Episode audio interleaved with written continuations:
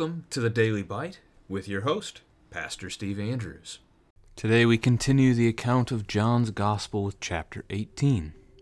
When Jesus had spoken these words, he went out with his disciples across the brook Kidron, where there was a garden, which he and his disciples entered. Now Judas, who betrayed him, also knew the place, for Jesus often met there with his disciples. So Judas, having procured a band of soldiers and some officers from the chief priests and the Pharisees, went there with lanterns and torches and weapons. Then Jesus, knowing all that would happen to him, came forward and said to them, "Whom do you seek?" They answered him, "Jesus of Nazareth." And Jesus said to them, "I am he." Judas, who betrayed him, was standing with them. When Jesus said to him, said to them, "I am he," they drew back and fell to the ground. So he asked them again, "Whom do you seek?" And they said, "Jesus of Nazareth." Jesus answered, "I told you that I am he. So if you seek me, let these men go." This was to fulfill the word that he had spoken, "Of those whom you gave me, I have lost not one." Then Simon Peter, having a sword, drew it and struck the high priest's servant and cut off his right ear. The servant's name was Malchus. So Jesus said to Peter, "Put your sword into its sheath. Shall I not drink the cup that my Father has given me?" So the band of soldiers and their captain and the officers of the Jews arrested Jesus and bound him. First they led him to Annas, for he was the father-in-law of Caiaphas, who was high priest that year.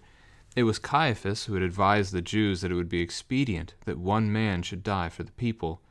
Simon Peter followed Jesus, and so did another disciple. Since that disciple was known to the high priest, he entered with Jesus into the courtyard of the high priest.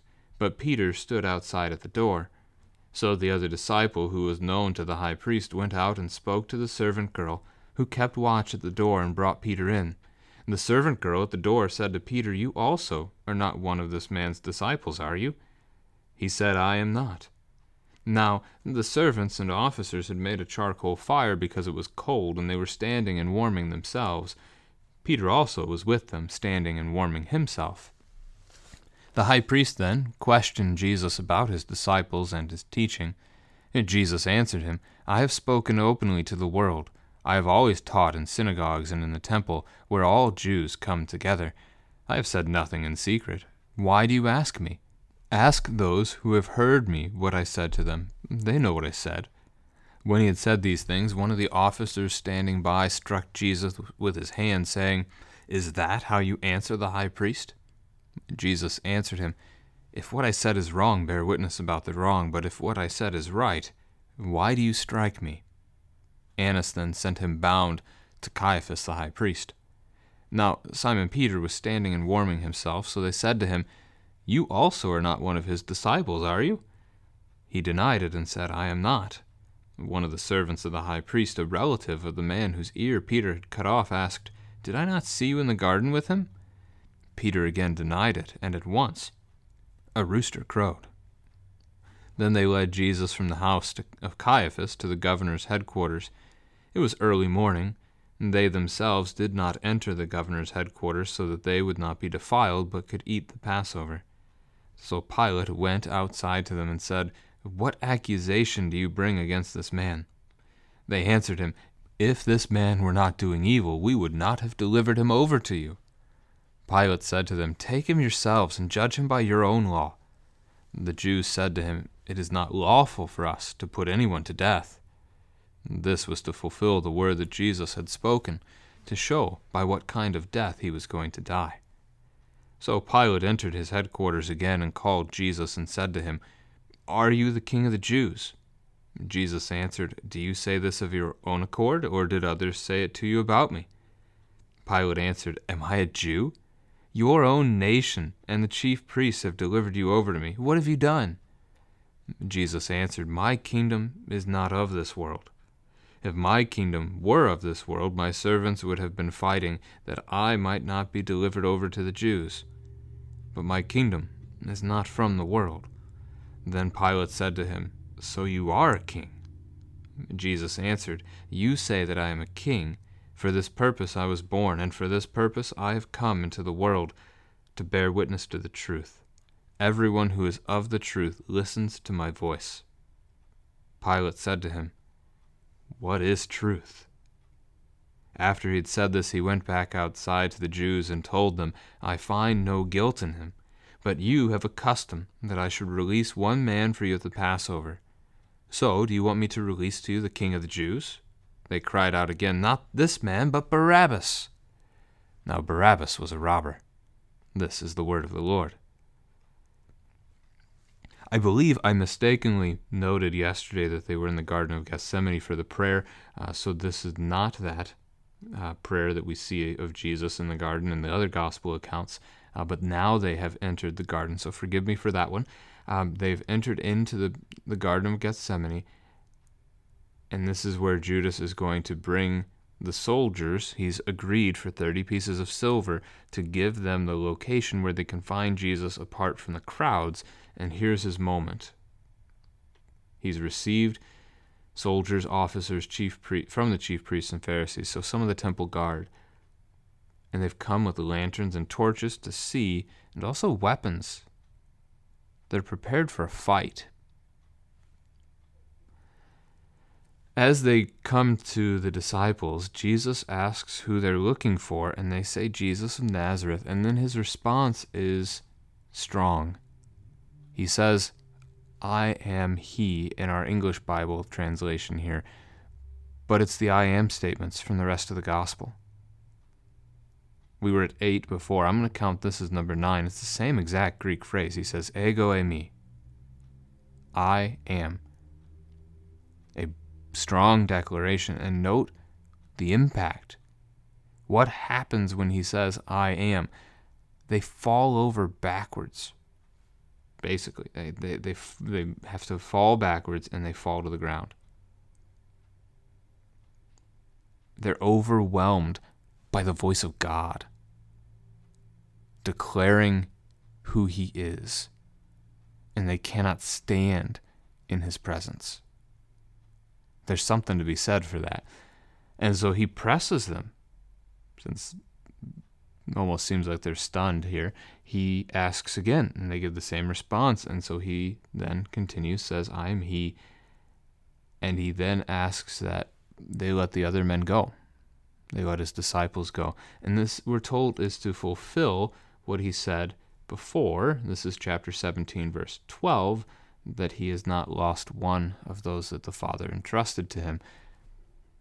It means that chapter seventeen, verse twelve, should not just be read with a spiritual idea, so lost to the devil, but even a physical idea that Jesus cared for, provided for, protected his disciples during his time on earth.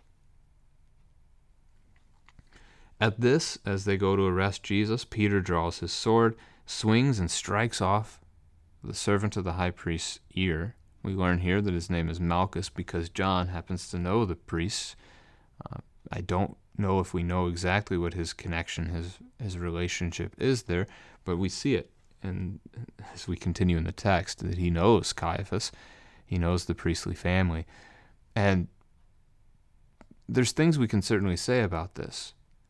One is to note, what's Peter aiming for?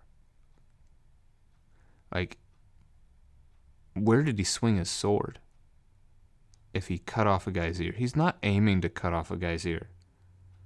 Nobody swings a sword like that. But in order to hit that high, he was aiming high. It would appear Peter was aiming for a kill, that this is war. And this is a good reminder. And I, pause. Ask your children, why did Peter fight? Why did Peter think he had to fight? This is a good spot to remember what the disciples expect of the Messiah, that he's going to be a military hero. He's going to come. He's going to crush Rome. So here's swords gathered against him. This is it. Here it is. Finally, the time we've been waiting for. Let's rise up. Let's fight.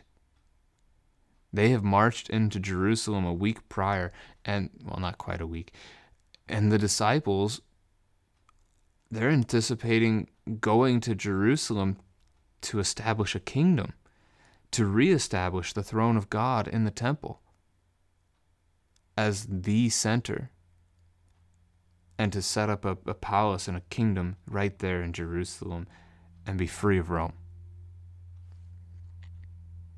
That's not it. That's not the purpose. So Jesus commands Peter to put his sword away and then asks, "Shall I not drink the cup that the Father has given me?" Again, pause. A great spot for a family conversation. What happens if Jesus doesn't die? What happens to us if Jesus doesn't die? This is why he's come, to free us, to save us. Not to establish a worldly kingdom. His kingdom's not of this world, as he's about to tell Pilate. The cup of suffering, the cup of wrath that is about to be poured out upon Christ on the cross, as he takes all of the suffering that we have rightly deserved, all of the wrath that we have rightly deserved because of our sin, he takes it upon himself to rescue, to deliver us. Thanks be to God. So the temple guard here, this band of soldiers, they arrest Jesus, they bind him, and they take him off to Annas, father-in-law of Caiaphas, high priest that year. Here's the picture, as far as I could tell. Um, Annas was high priest earlier, so roughly six to fourteen A D He's deposed by the Romans because he's not easy to get along with for the Romans. They hoped they could get a better high priest, a, a more friendly high priest into the office. But it's not a Roman office. It's a Jewish office. It's a holy office. And so in the mind of the Jews, Annas remained high priest. But it's his sons and a son-in-law here who end up being appointed to take the function of high priest. So Annas remains high priest, again, in Jewish mind, and he basically, his sons are puppets. So he's brought to Annas first, as we'll see here, and then Annas is going to send him along to Caiaphas. We're going to see that pattern. But it's why in verse twenty-two, one of the officers, as Annas is questioning Jesus, one of the officers is able to say, "Don't, is that how you answer the high priest?"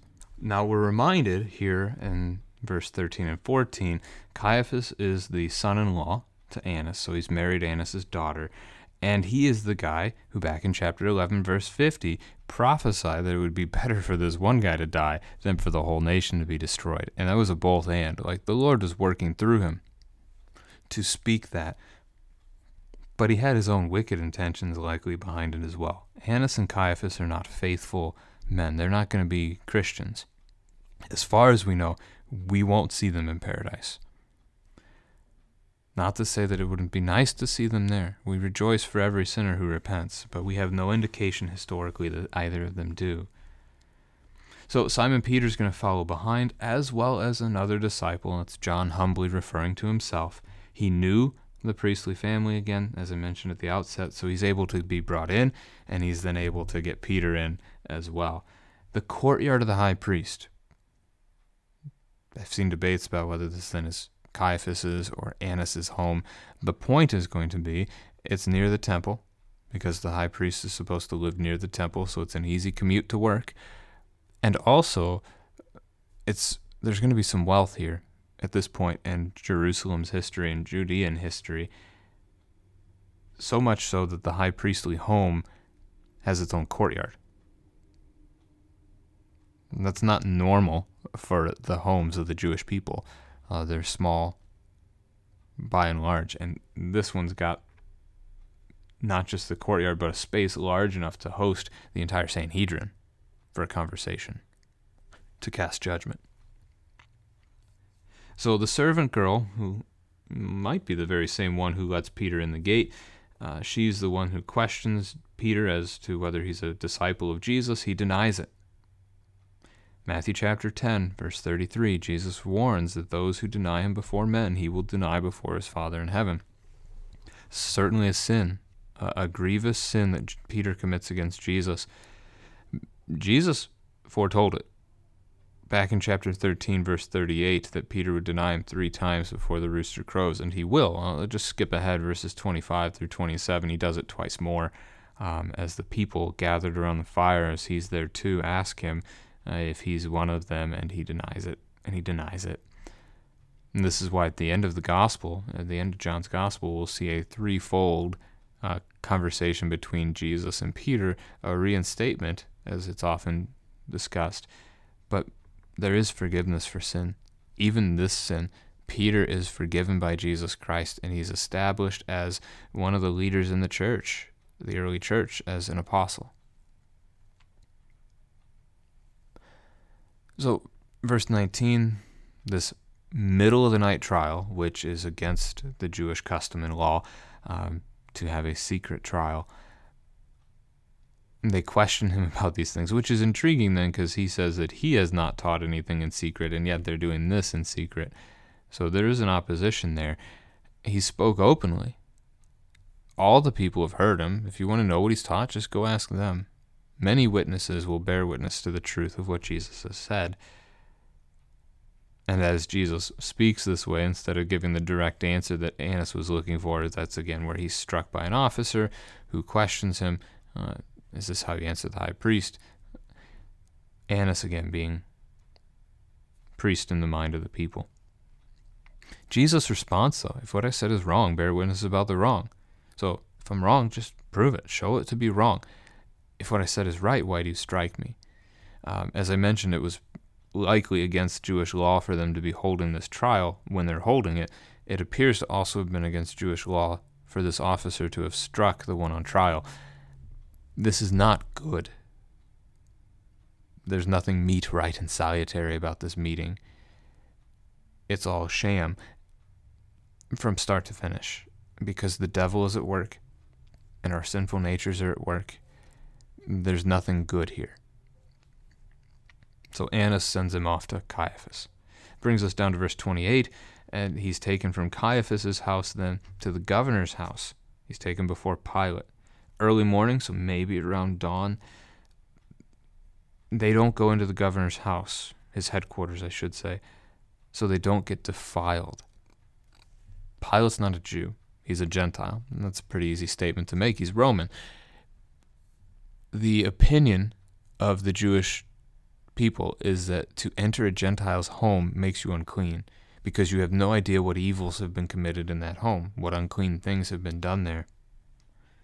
Abortion is a prominent one on the mind of, of many in that conversation. So they don't want to go in. It's Passover. It's a basically an eight-day-long celebration of God's people, and they don't want to miss it. If you're unclean, you can't participate in the holy things that day. It'd be like not wanting to miss your family's celebration of Christmas for whatever reason. So they're not willing to go inside. Pilate comes out to them. What accusation? And they don't even have one. Look at verse thirty. If this man were not doing evil. There's no accusation there. Not really. Evil. Okay, what evil? What are you accusing him of? And they don't. When Pilate tells them to judge him by their own law, they claim it, it's not lawful for them to put someone to death. And John tells us this is to fulfill what Jesus said about what kind of death he was going to die. That goes back to chapter twelve, verse thirty-two, where he said that he would be lifted up. The Son of Man would be lifted up for all to see. He's going to die a Roman death. And how do the Romans execute? Crucifixion. So that's the picture of what's going on there in verses thirty-one and thirty-two. The conversation between Pilate and Jesus, the, the key phrase there in my mind is the idea that my kingdom is not of this world.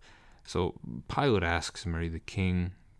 Jesus asks, you know, why is he even asking the question? Where did he get the information? And Pilate points out rightly his own Jesus' own people have turned him in. What has he done?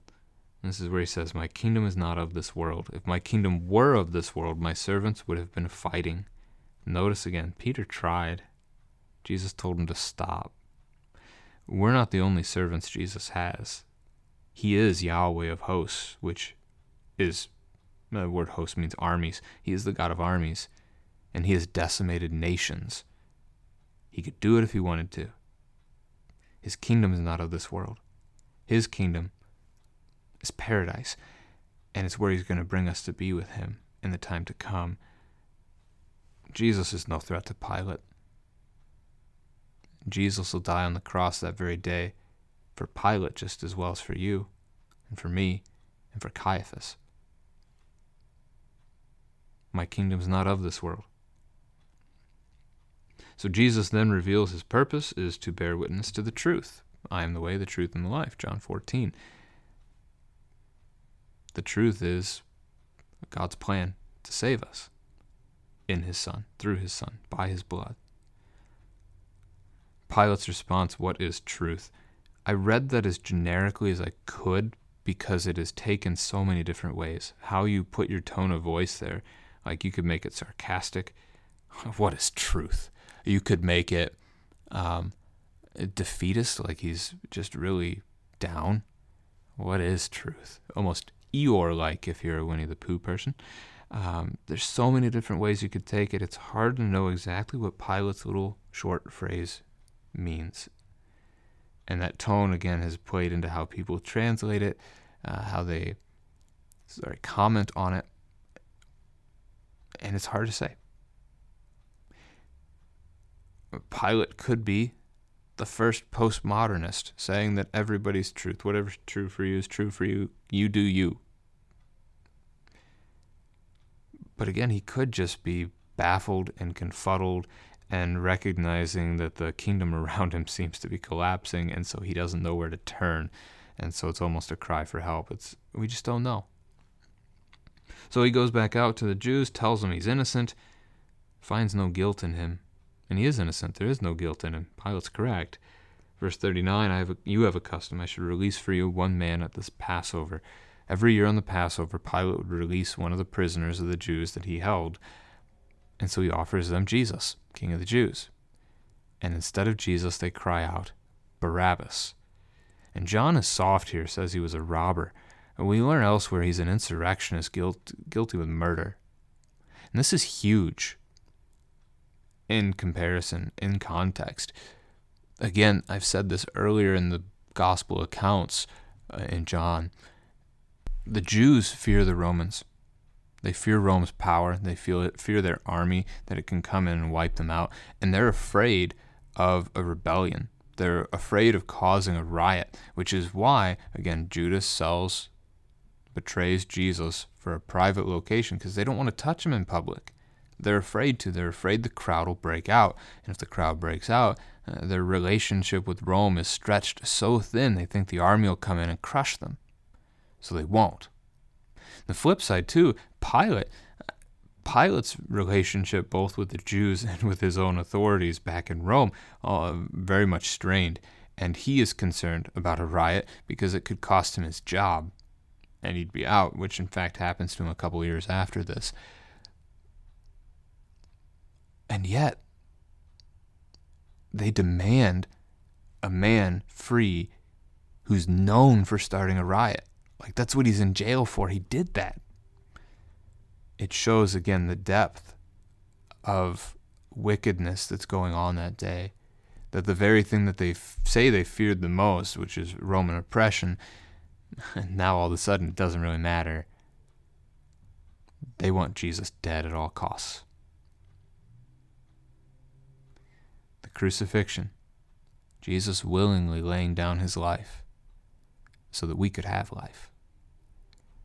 But it's our sin. It's our sin he took upon himself. Thank you, Jesus.